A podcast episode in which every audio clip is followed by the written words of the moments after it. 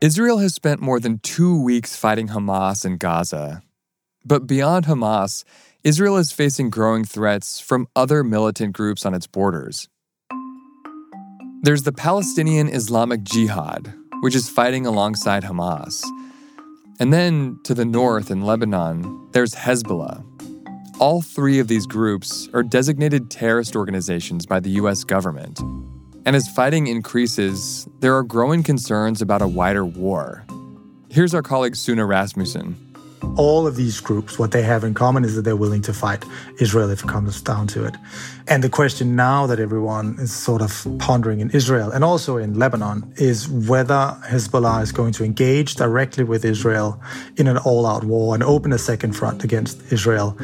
Because that would mean not just a second front against Israel, but it would probably mean a regional war that draws in major powers, including Iran and the US, which would come to, to Israel's defense.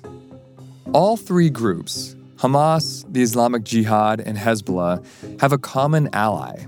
They all get weapons and significant financial support from the nation of Iran. And if Iran wanted to, it could ramp up a conflict here and open a second or even third front against Israel in this war. And if Iran or its allies decide to do that, we have a completely unprecedented situation on our hands. Welcome to The Journal, our show about money, business, and power. I'm Ryan Knutson. It's Monday, October 23rd. Coming up on the show, Israel's battles beyond Gaza and how they tie back to Iran.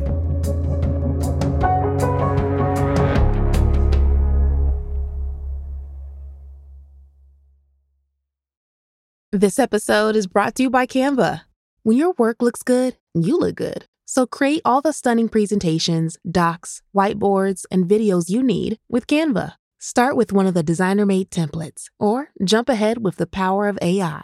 It's a real time saver and anybody can use it. Whatever department you work in, whatever you need, Canva will help you get it done and make it look fantastic. Start designing today at canva.com. Design for work. Tap the banner to learn more.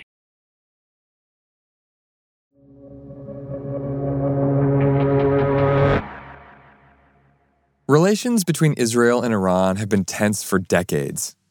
Iran and Israel are mortal enemies. I think Israel believes that Iran is intent on its destruction, and I think Iran thinks the same about Israel.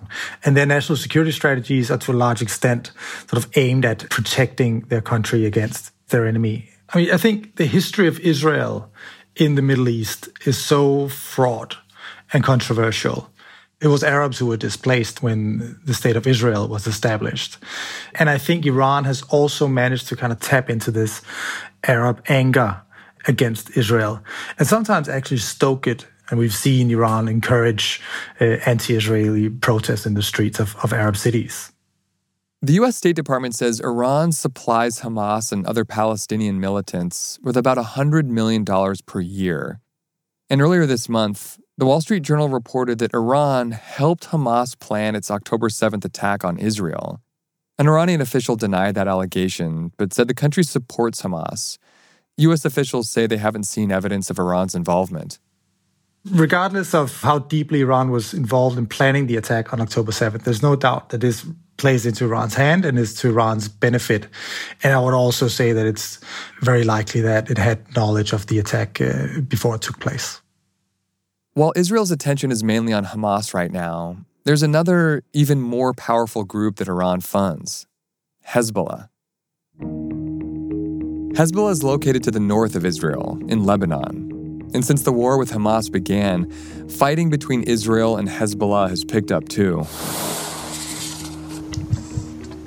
Hezbollah is largely an Iranian creation, and Hezbollah over the past 15 years has grown really quite strong. It's very heavily armed, by far the best armed of Iran's allied militias.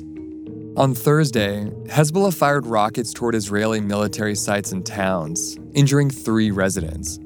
Israel's military responded with airstrikes inside Lebanon, killing 15 Hezbollah fighters and four civilians. The government also ordered the evacuation of over a dozen Israeli towns close to the Lebanese border. Hezbollah said it will respond to attacks on Palestinians, and the group said it is ready to intervene more forcefully if Israel carries out a ground invasion of Gaza. Israel's defense minister has threatened to, quote, return Lebanon to the Stone Age if Hezbollah escalates the conflict.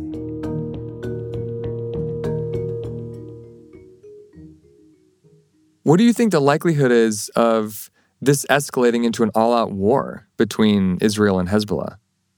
I think it comes down to whether or not Hezbollah and Israel are able to maintain this kind of slowly escalating tit for tat shelling of each other that, that's taking place in northern Israel and southern Lebanon at the moment without crossing any red lines. I visited northern Israel and visited a town that was being evacuated and people there are very afraid. I mean, they they believe that a, that a war can happen, but I think both sides are intent on avoiding an all-out conflict because it would be incredibly destructive. The last war that Israel and Lebanon fought was in 2006, and they killed about 1,500 people on both sides, most of them in Lebanon. It was highly traumatizing for both sides. So both sides, I think, are interested in avoiding that. If for nothing else, from an Hezbollah point of view, if they were to engage in a conflict with Israel, it would probably decimate their arsenal of missiles and rockets and weapons that have accumulated over the past two decades. What's Iran's objective, though, by funding Hamas and funding Hezbollah? What are they hoping to accomplish? I think Iran's overall strategy in the Middle East for the past 40 years has been to exert a level of hegemony in the region, ultimately with the goal of protecting its own national sovereignty and security. Iran's main enemy in the Middle East is Israel. And Iran is in a situation now where it has this whole network of allies across the Middle East, and it both helps it exert military dominance and cultural dominance in many of these areas. But I think most importantly, it serves as a deterrence against its enemies, whether that be Israel or the US. Coming up, what Iran is trying to accomplish with the other militant group it funds Palestinian Islamic Jihad.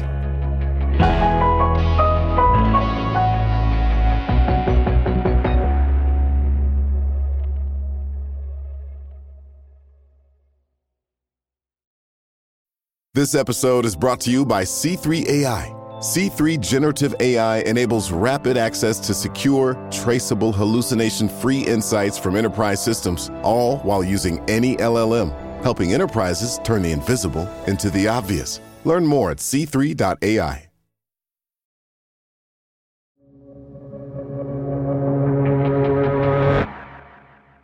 The third militant group Iran funds is called the Palestinian Islamic Jihad.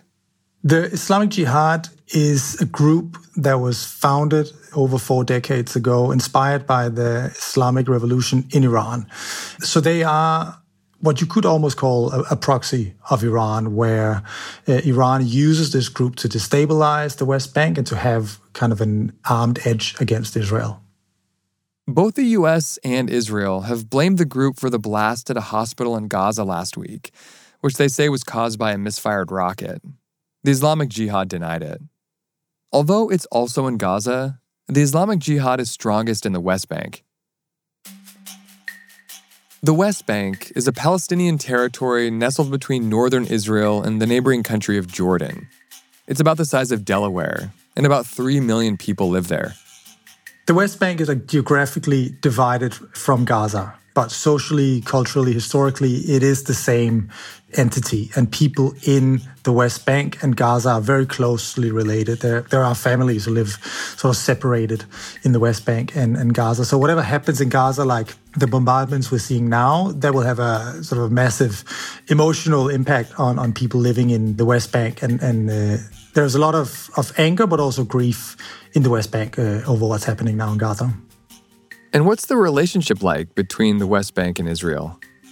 It's always tense between the West Bank and Israel. Palestinians in the West Bank live under tight security restrictions.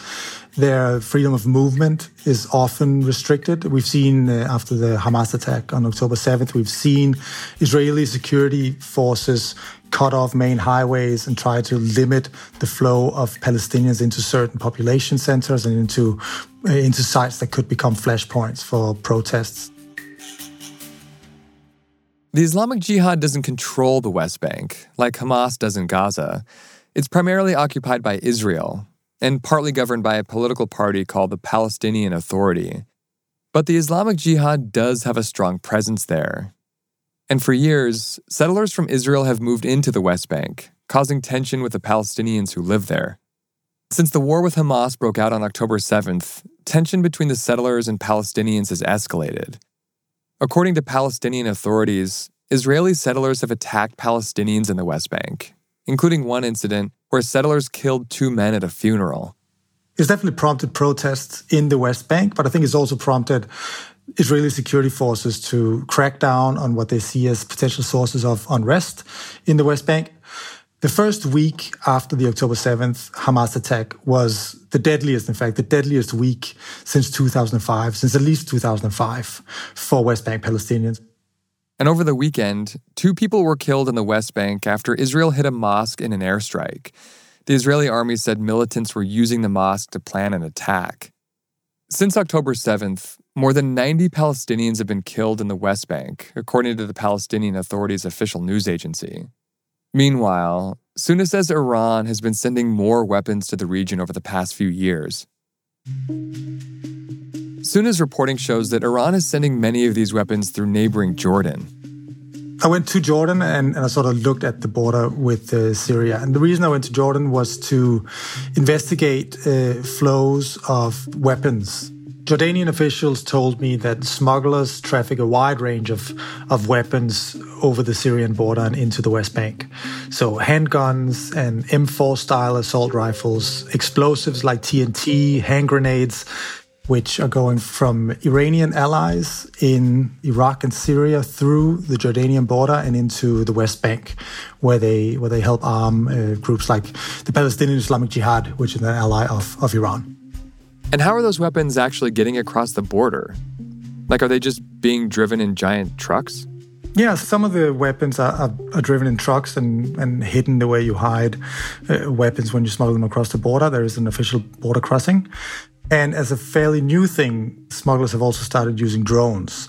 And these security officials that I met in Jordan, they showed me how one commercial drone that's quite easy to operate can carry either four hand grenades or two assault rifles. And they're very difficult to detect in the desert. And, and these guys that I spoke to said that they basically only catch drones by chance. Uh, it's impossible to just monitor the entire border for, for drones. Well, according to security officials in Jordan and Israel, uh, the flow of weapons has definitely picked up over the past two years, and especially the past 12 months, where they where they say that the number of seizures uh, has increased, but also just the number of weapons that they confiscate every time they stop smugglers has has increased. The weapons that go into Jordan from Syria are mostly of Iranian provenance, so either produced in Iran or smuggled into Jordan by allies of Iran. And given the strength of the Islamic Jihad in the West Bank, how important is that group for Iran and its interest in the region?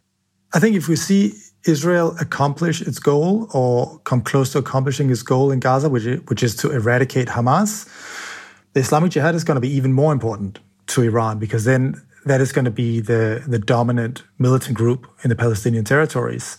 And it is a, is a closer ally of Iran, and Iran can use it to do its bidding in the Palestinian territories.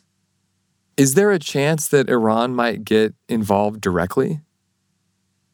I don't think at this point Iran is going to get involved directly. Miscalculations happen, but if the war is kind of contained to Hamas against Israel and then some skirmishes on the on the border between Lebanon and Israel that don't escalate, I don't think we'll see Iran uh, directly involved with with uh, troops. I don't think so. What does all this say about the ongoing conflict between Iran and Israel? Over the past uh, many years, we've seen Israel engage in various campaigns against Iran to try and limit Iran's ability to threaten it and to attack it. But what we saw on, on October 7th was that allies of Iran in Gaza were able to deal Israel its worst blow, single blow probably of its existence. And Israel is responding accordingly. Benjamin Netanyahu has said that this is going to be a war that generations will remember and they will completely eradicate uh, Hamas. And they've said that it's going to be very brutal. And I think that's what we're seeing now. So it's a turning point in Israel's relationship with the Palestinians because we haven't seen this kind of offensive in, in Gaza before, not to this extent. And I think, and this speaks to Iran's military influence in the region and its continued ability, frankly, to threaten Israel in the Middle East.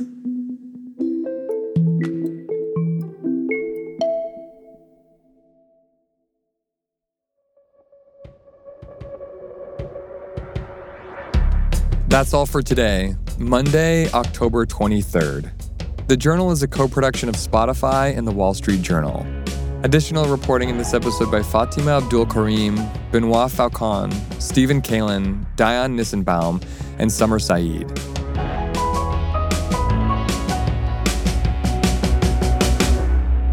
Thanks for listening. See you tomorrow.